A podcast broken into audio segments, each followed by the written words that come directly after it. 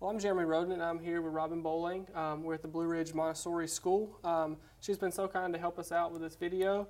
And uh, we have a few questions we want to ask you, just kind of get a, a, good feel of your school, the approach you have to your school, um, and that sort of thing. So, can you give us a background of this particular Montessori school as well as the Montessori approach? Um, Blue Ridge Montessori was opened back in 1985 um, in a small building in Forest, Virginia. Um, it was founded by Tom Taylor, um, who is still with us now. Um, and in 1999, he transformed from um, a privately owned company into a nonprofit. Um, and we are comprised of a board of parents, business members, um, and Montessorians, educators in the area. And we moved to this location here two years ago um, so in 2009. Okay, when you say Montessori, um, what does that refer to?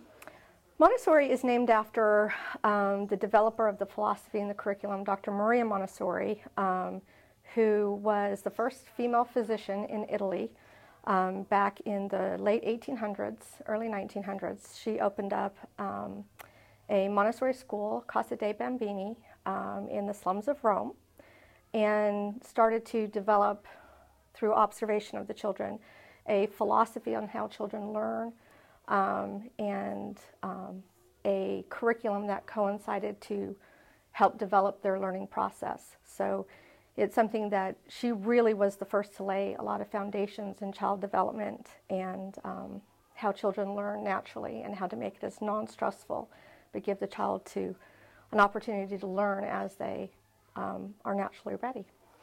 Okay. Um, how would you say that the curriculum planning for Montessori schools differ from other traditional type schools? Um, well, Montessori has five areas of curriculum that we work in. Um, the first area is called practical life.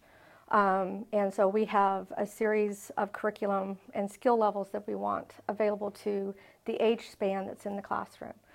Um, so setting up that curriculum and maintaining the curriculum is a big part of that.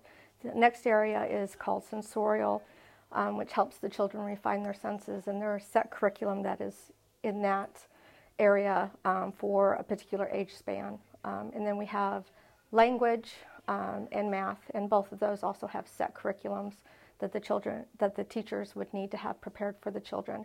But once the curriculum is set up in the classroom, um, other than maintenance of the curriculum um, through the year, um, the teacher has an availability of a widespread curriculum for an age span of children so they can move through that without a lot of daily preparation for the, for the teachers. Okay. Um, do you identify learners that have special needs here?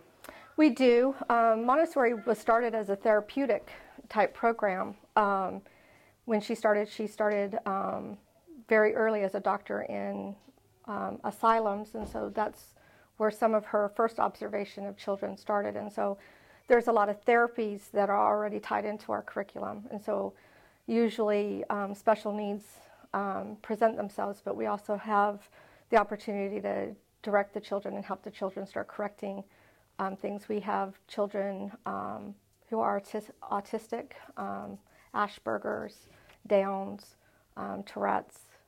Over the 20 years I've been doing this, I've had a variety of um, special needs kids that have really thrived in the Montessori program. Okay, with those special needs um, children, how do you um, directly instruct them? How do you um, how do you help them with the curriculum, that sort of thing? Um, we would direct them to um, the curriculum that is already in place for all the children. We would direct them into the curriculum that would help them the best, which is really going to be their natural process, even with their special needs anyway.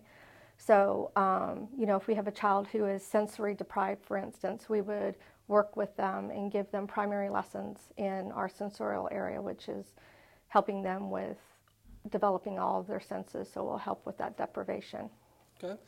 Um, do you uh, do you specifically design curriculum for those special needs, or you just try to, like you're saying, kind of in the same ones, or they have a specific curriculum? There is already a curriculum that has been designed by Dr. Montessori. Okay. So a lot of what the teachers do is we observe the child and are able to individualize the curriculum to that child that's already been established um, and set up. So the teacher's real role in the classroom is to know what the curriculum is, understand the child development, set up the environment, and make sure that the children are introduced to the curriculum when they're ready. Okay. Um, so the Montessori approach is when, um, in reference to special needs, does it differ from a traditional approach that you might see in a traditional school? It does because we don't need to pull the children out of the actual environment to take them somewhere else. It's very much built into the environment, so the child isn't necessarily feeling like they're being isolated in any way or um, treated differently in any manner. Um, also, the curriculum, because it is therapeutic, um, will help the children gain self confidence um, as well as being able to go back to the activity and do it individually without the teacher sitting right next to them correcting them. So, um, a lot of those are built into the environment itself. Okay. Um, what are some of the long term and short term goals of the Montessori curriculum?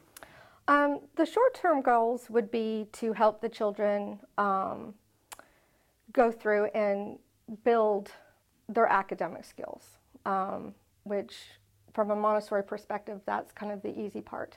Um, you know, a lot of children are able to excel in a Montessori classroom because we do have such a wide um, range of developmental um, ideals in the, built into the classroom.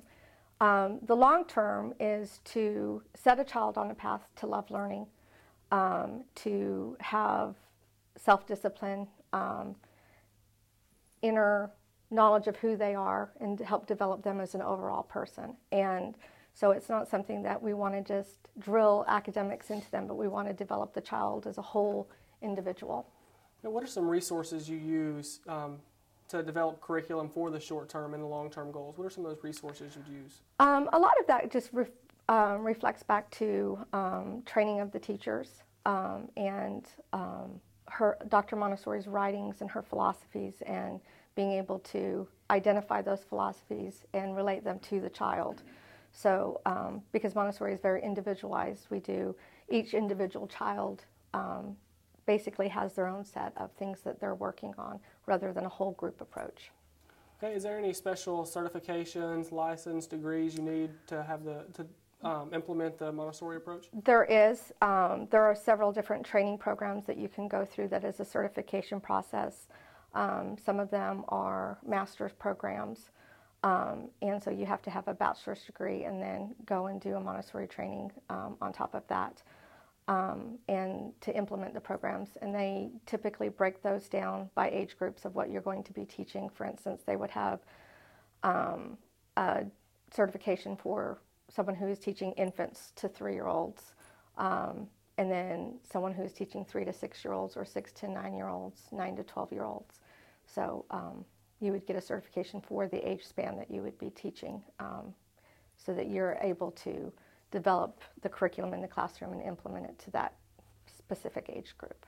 Well, I think that's all I had. Well, thank you for being with us today. It's very Thank enlightening you. on the Montessori approach, so thank you. No problem. Thank you for coming.